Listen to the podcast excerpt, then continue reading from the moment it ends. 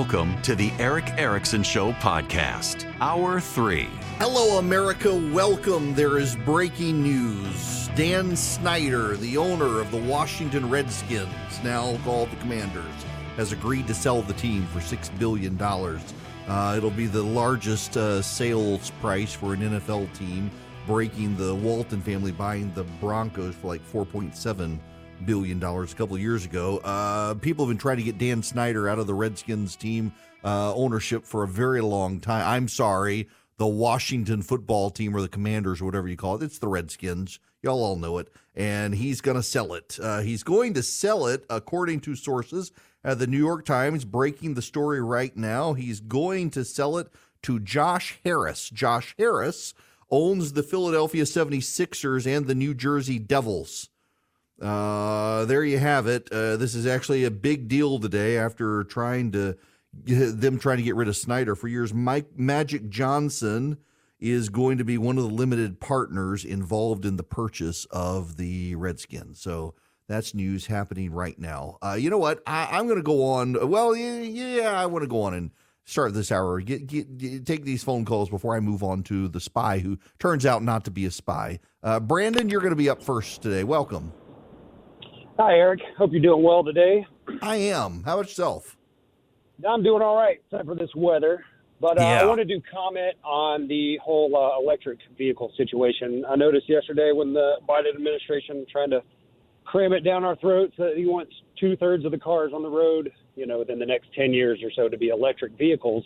I personally don't own one, don't really plan on getting one, but you know, if we're forced to, I guess we're forced to. I have twin uh, twin sons and a daughter that's about 18 months younger than them, who will be driving in about 10 years, and it got me thinking. If all of us had to drive an electric vehicle, how would we be able to charge those daily?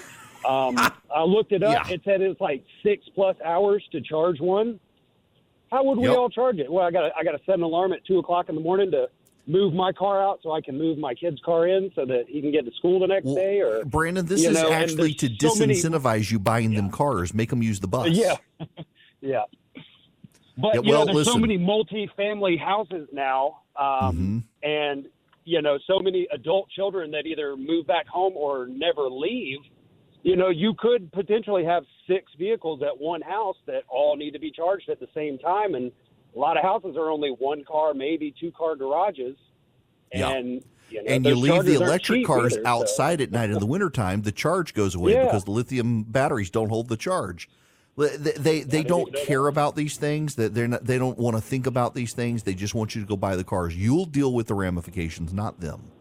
Uh, Yeah, which is just the frustration of it. It, it really, really is. I, I guess I'm going to next next car I buy with an internal combustion engine. I guess I'm going to have it for the rest of my life because I don't want to have to deal with those hassles. Brandon, thanks for the phone call. Colin, you're going to be up next. Welcome. Thanks, Erick. And Erick, I want you to be my next governor. So you just think about that. Well, all, all I will tell you is that I, if I were to write down your phone number right now, my wife would track you down and bury you under Quick Creek somewhere. I don't blame her. I do not blame her. Hey, uh, Erick, uh, another unintended consequence of electric vehicles. I do a lot of bass fishing, and I pull a big old bass boat. With an electric vehicle, you can expect about 250 mile range. If you're not pulling anything, if you're pulling, you're going to cut that in half and possibly 60%. So I'm going to get maybe 100 miles and then stop for 68 hours to to charge it. Look, uh, unless you're unless you got one of the super high speed chargers, yeah, you're gonna have all sorts of problems. You know, um, so Yeah, Philip is a possible. bass fisherman, and he's got his truck and his bass boat, and uh, God bless him if he were to have like the the what the Ford F one fifty electric. Uh, they, they've been somewhat skeptic. they- They've been somewhat hesitant publicly to give you the numbers on towing and stuff like that because of how much it actually drains. Uh, you can charge your house with the battery from from the F one fifty, but good luck getting real metrics on what you can do when you're towing something. It's true. I mean, look at the people who have uh, fifth wheels that, that they haul behind their trucks. Good luck Exactly. with your battery powered Yeah, vehicle. They're they're not going to go 45 miles. The people who are coming up with these regulations don't live in the real world. They live in uh, Washington and Los Angeles and New York City, and they really simply do not care. They they do not care, and that is ultimately the problem. Now, I want to switch gears into this story. The Washington Post, it took them six days, but they believe they have found the leaker. You know, the leaker, the leaker of the national intelligence information that is circulated showing that we were overcounting the um, overcount or undercounting the war dead in Ukraine publicly. We were spying on a lot of allies, including South Korea, Taiwan, uh, Israel, the French. Of course, we're spying on those. Everybody knew we were spying on them, but now they know what we got. Uh, happening right now, federal investigators have been have raided the home of an Air National Guardsman they believe to be the person. I'm not going to give the name of the person, but here's what we know there was a Discord group. Uh, Discord is a messaging uh, software platform a lot of gamers use. And this guy set up a channel called Thug Shaker Central. 20 to 30, mostly young men and teens, came together over uh, guns and video games and faith, among other things. The New York Times also says racist online memes and they bonded and shared information during lockdown. It was an invite only group. You had to know the people to get into the group. And this guy in particular was 21 years old and was able to gather classified intelligence documents. And not because he wanted to be a spy, not because he was working for the Chinese, as I assumed, or the Russians or anyone else. He just wanted to show how cool he was and the access to the information he had so that all the 20 or 30 something other guys in this group could be in the know. They could be smarter than everyone else. They could have the secret, super secret, inside information. And a lot of them acknowledge that there was so much military ease in the documents, half of them didn't know what the hell they were reading. This guy had to in- interpret it. Here's the the the readout right now. This is actual breaking news happening here around a half dozen rifle carrying FBI agents pushed onto the property of a 21 year old Air National Guardsman who investigators believe is linked to a trove of leaked classified U.S. intelligence documents, which have upended relations with American allies and exposed weaknesses in the Ukrainian military. A member of the intelligence wing of the Massachusetts Air National Guard, the man is tied to an online group where the leaked documents first appeared. First identified by the New York Times is, well, I don't want to give his name.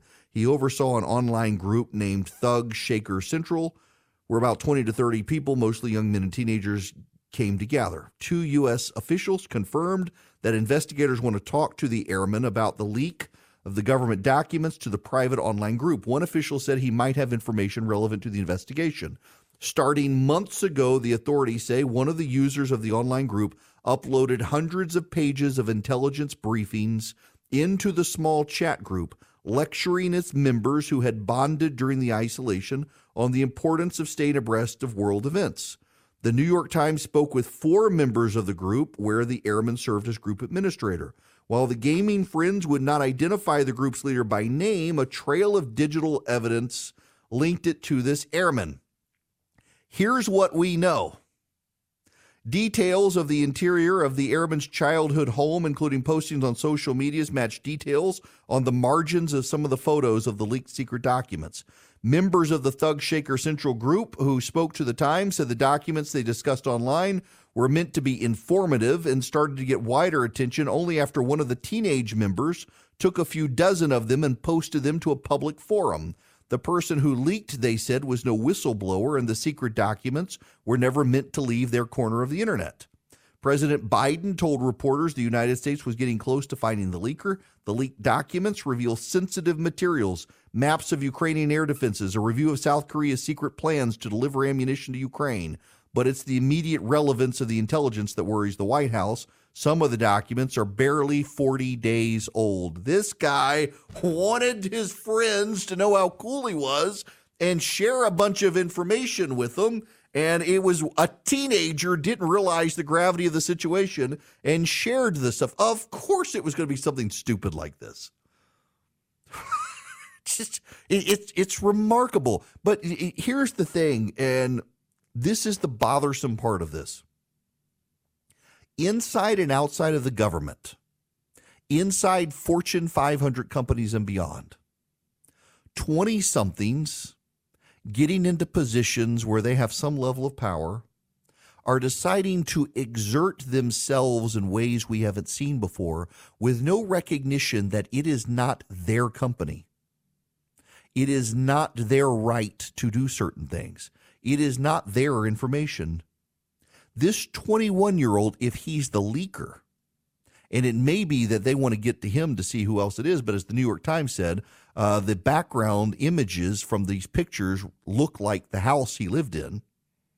If it's him, he decided he didn't need authority.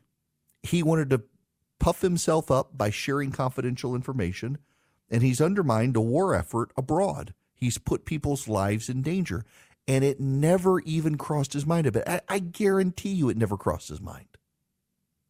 And then the teenager, of course, it wasn't going to be him. He didn't mean it to be nefarious, even if it broke the law. It was the teenager who then leaked it to the Minecraft channel. Hey guys, look at what I'm looking at this other stuff. You can be in the know too. You know, the moment this airman realized that it happened, he knew he was toast. My goodness gracious the people who think that that they have the right to do this sort of stuff, and it, it is a particular breed of twenty something these days. And listen, if you're in your twenties, uh, I, am not I'm not disparaging your entire demographic and your age group. You know what I'm talking about. I suspect that there are people in your cohort who, um, given their background, given where they are in life, they just somehow think that they are entitled to operate in certain ways.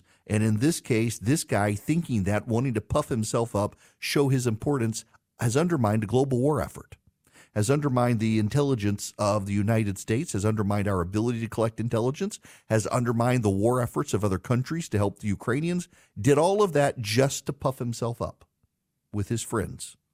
That's truly remarkable. And of course, it seems way more plausible than a nefarious sleeper cell trading documents on a little known locked out Discord channel waiting for it to spread abroad. It's it's this. This it makes total sense when you you know this sort of person when you've encountered the, we've all encountered this sort of person. And now look at what he's done. My goodness. 877-973-7425 that's the number if you want to be on the program.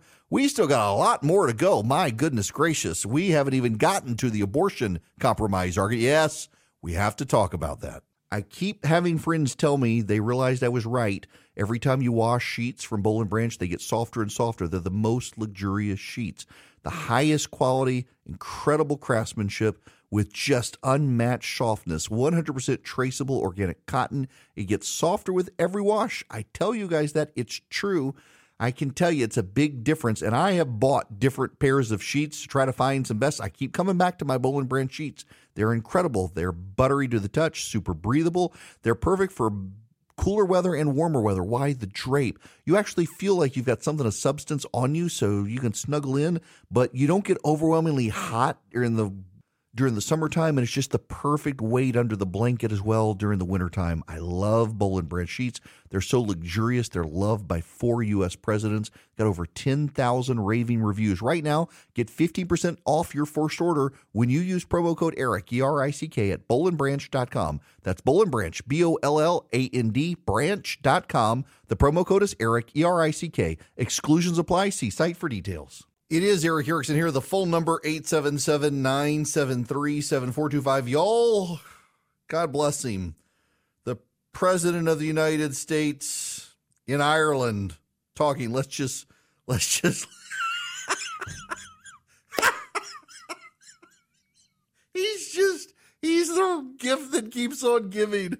I was campaigning for president and I was out in Colorado and I was with a man who's family had been, he was a former senator, a man whose family had been in the United States since the conquistadors for generations.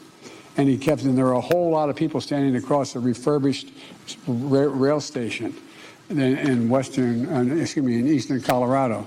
And there was literally 10,000 people on the other side of the track waiting to hear me speak. And he kept saying, now, Joe, remember, Remember, these people are not, these are my people. They're Hispanic. They're not used to being taken. You got to show respect and serious. I said, I understand. And he kept, kept it up. And finally, I turned said, God's truth, this refurbished train station, okay? It had like linen kind of wallpaper on it. And about every 20 feet, there was a brass plaque that's saying, no Irish allowed. I said, I get it. I get it. What? What does he get? And then this. And I never understood what he meant when he said, Joey, I worry about you. He'd lean over. I said, Pop, what do you worry about? He said, You're too much. You're too much like that guy who led the revolution instead of the guy who was the prime minister. I said, Who's? He said, You got to be less like the military guy. They shot him.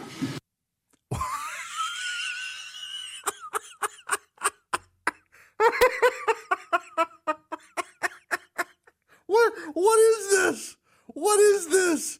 This is Joe Biden, I guess, to some degree, a little bit devoid of context. Um I wasn't going to say this, but I'll say it anyway. The idea was I later learned from the Irish Times, they did a little background check, and my good friend Barack Obama, and he is my good friend, his grandfather was a shoemaker like mine. oh my gosh, wait, hang on, one more. And uh, I didn't play rugby except when I was out of school, out of law school, and I didn't play it very well. We played in a rugby club but uh, I did play American football and a few other sports, but I realized that, you know, you guys are all nuts. oh, Grandpa Joe, Grandpa Dementia talking to the Irish Parliament. They're like, what? Um, get us the Chinese. Time for new allies. oh my gosh. This is the this this this is our pre. Yes, he's your president. He's my president. We only have one president, and he is the president of the United States of America. There in Ireland. Oh, wait. There's there's hang on. Uh, there there's one more about the rugby player. This is different venue. He's really set on talking about rugby over there. You see this tie I have with a shamrock on it? This was given to me by one of these guys right here was a hell of a rugby player. They beat the hell out of the black and tans. Oh God! But but it was when you were at uh, Soldier Field, wasn't it? The game? Chicago. Chicago. And uh, after it was all over, uh, uh, he uh, gave my brother allegedly for me, but if it wasn't, I still took it. I still got the tie. I wore it with great pride. And so, thank you all for the homecoming welcome. I, Okay, Joe. Oh boy. So from that, how's about we pivot to abortion, everybody's favorite topic, killing babies. oh my. When we come back, eh, eh, the Republicans moving into 2024, more and more data out there showing that uh, overwhelmingly Americans consider themselves pro life, but not pro life from the moment of birth. How do you navigate it? Well, you've got to find a way to navigate it uh, whether federalism is the answer or not. Tim Scott is out now saying that he is in favor of a national 20 week abortion ban. Um, how do we navigate this issue? I've got some thoughts. I'm happy to take your calls as well on a rather sensitive topic. Howdy, welcome. It is Erick Erickson here across the nation. The phone number is 877 973 7425 if you want to be on the program, uh, got to talk about this issue. yeah, and it is one I actually do need to talk about. Where do Republicans go on the life issue? It, it, it's kind of remarkable to me, and I don't mean this. Some people are so hypersensitive these days. They, they think I'm attacking them personally or insulting them, and I'm really not. It, it just really is remarkable to me maybe I've missed something, but the pro life movement finally got what it wanted, which was to start having the conversation on what to do about life. Uh, that that's what the Dobbs decision, Dobbs versus Jackson's Women's Health, means. Uh, Roe versus Wade was imposed by the United States Supreme Court on America in the 1970s in contravention of the rules of over 40 states, which had uh, anti abortion laws. And the Democrats have honed their argument about the, the Supreme Court. It, it was overruling the will of the people. It was uh, bad precedent, whatever, and totally ignoring that that's what Roe v. Wade did. And all Dobbs versus Jackson's Women's Health did was return us to the status quo ante where we could actually have a state by state conversation about what to do about abortion instead of having the Supreme Court impose one size fits all on America. It is a deeply divisive issue. And it seems like there are parts of the country that are more pro life than other parts of the country. There are some parts of the country where if you are a uh, pro life abolitionist, you will not get elected. There are some parts of the country where if you are abortion on demand until the moment of birth, you will not get elected. And we should be able to, across the nation, have the conversations in order to decide how we're going to proceed. As a practical matter, there are a number of states where if you decide uh, we need to outlaw all abortions with no exceptions, you're going to get Democrats elected who will then impose at the federal level Roe v. Wade on demand statutorily, making it very hard to get rid of. If you go into Wisconsin, if you go into Michigan, even if you go into a place like Pennsylvania, and you say no abortion at all, that's what I demand and you are a candidate who says no abortion ever, if elected, I will abolish abortion and throw women in jail who have abortions, you're going to get a Democrat elected. You do that enough in enough places, you get 60 Democrats in the Senate, they codify Roe v. Wade, and you have gone from Dobbs versus Jackson's Women's Health to Roe v. Wade codified as the law of the land everywhere. Good luck with that. I have friends who are abolitionists. By abolition, I mean they want not just the prohibition of abortion, but if you commit abortion, you get charged with murder. They want that. It is a theological view for them. They believe abortion is murder and we should convict women who have abortions of a murder. Good luck imposing that on the country. You're not going to. We live in a hedonistic, licentious country where people have been taught for multiple generations now you can have sex without consequence. One of the consequences of sex is pregnancy, and you can have an abortion. You don't have to use birth control, and you can kill the kid and live life without the consequence. You've got to change the hearts and minds on that. Interestingly enough, one of the side effects of the Dobbs decision is something like 300 some thousand uh, pregnancies that otherwise would not have happened. What you more often than not find, study after study shows, is that women who wanted an abortion, who ultimately had the child, tend to become pro life and realize uh, they shouldn't, that, that, that they didn't really want the abortion and glad they didn't have it. Overwhelmingly, this is the case. It's not in every case. But again, let's not let the exceptions become the rule. The rule tends to be, the default tends to be that women who are pro abortion, who have a child, become more pro life. And women who wish to have an abortion, who don't have the abortion, tend to reject abortion once they've had the child and are glad they didn't have the abortion. That's the rule. The exception is the angry ones that come on TV and say, I wish I had been able to murder my child. I don't love my child. Oh, sweetheart, don't listen to me. I'm talking to the TV cameras. I don't love my child. I wish I could have killed her.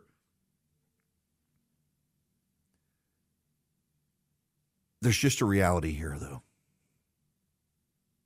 Just a reality. The abortion on demand position will be an easier sell to the American public than a no abortion ever position. Because the abortion on demand people can say, well, if you don't want one, don't have one. The no abortion ever position will be, well, just don't have sex. And in our hedonistic, licentious country, that's not going to be a winnable proposition in most of the country. In Georgia, Republicans were able to pass a fetal heartbeat ban, as some other southern states have. Ron DeSantis is on the verge of signing a six week abortion ban in Florida.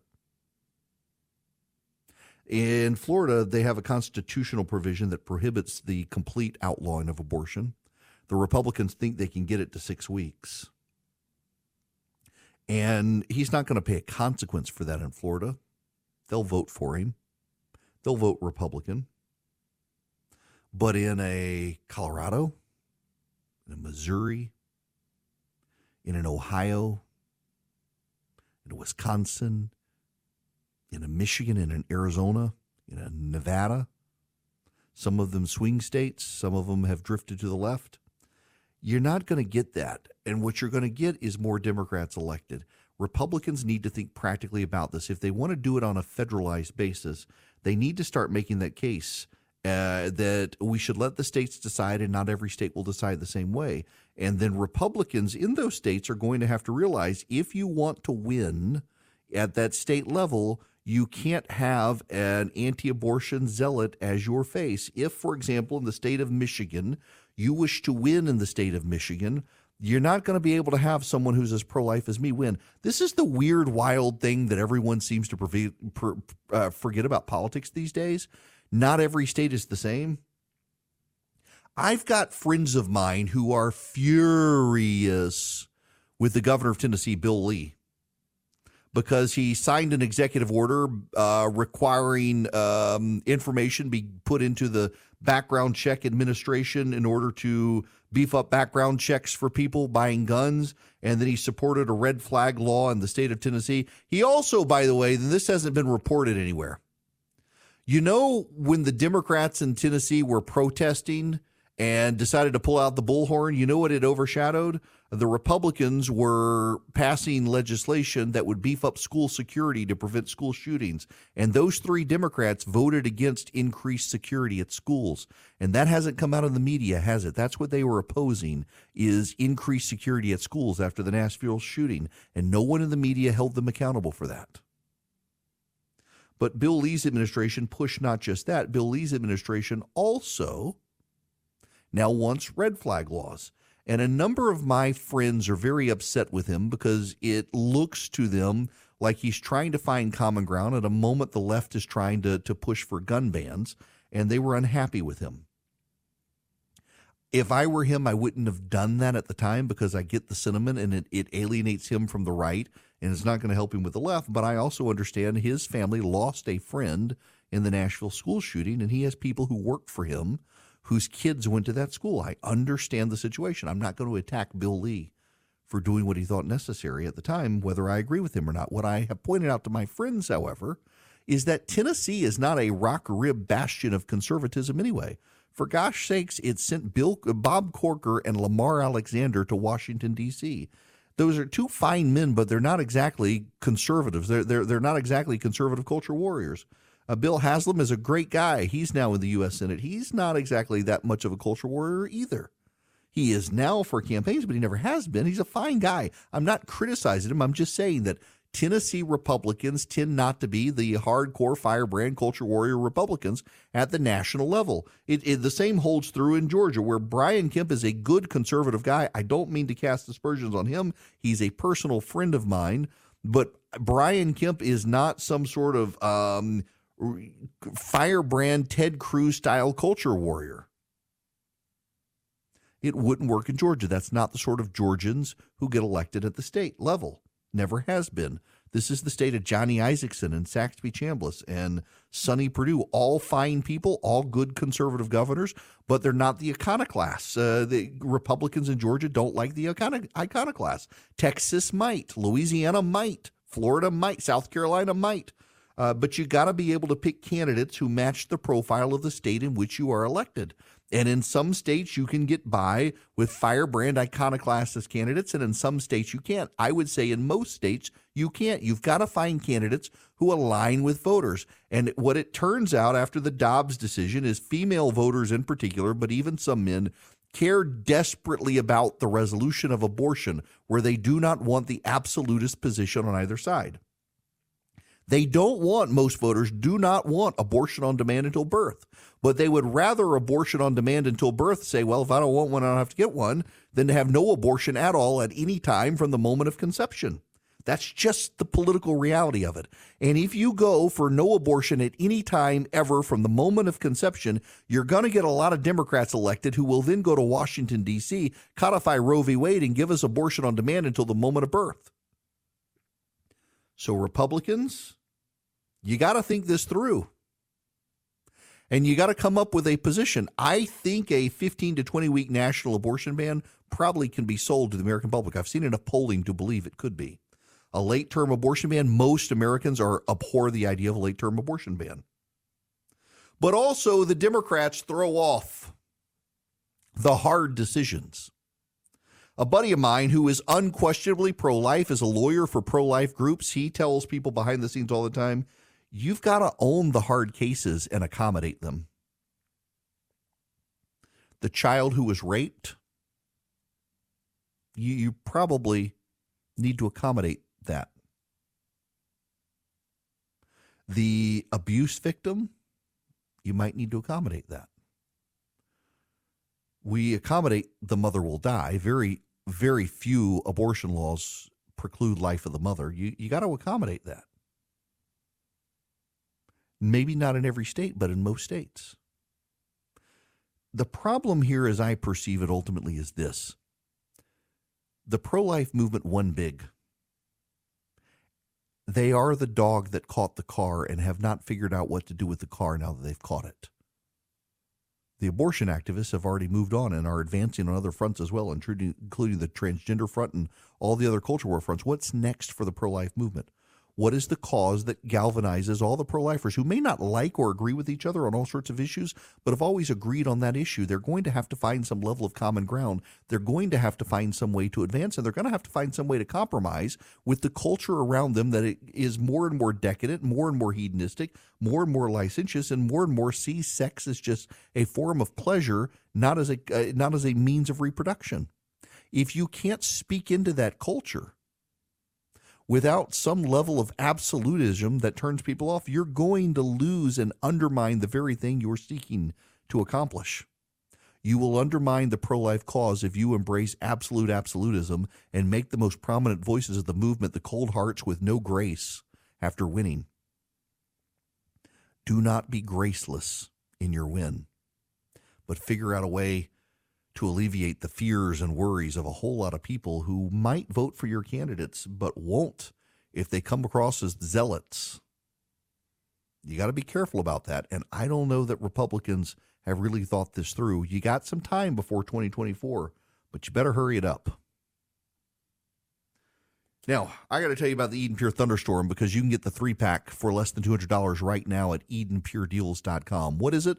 The Eden Pure is an air purifier it is filterless, so you don't have to get a filter subscription. It's got electrostatic plates that trap the dust and the pollen and the mildew and the mold. You just wipe it out on occasion, but also it's an odor eliminator. And this is how I use it. If I have a rental car or a hotel room that stinks, someone's been smoking in it or it's musty, fire up the Eden Pure Thunderstorm and it wipes out those odors. You can get three of them one for upstairs, one for downstairs, one for your basement or your RV, your travel bag, like I do.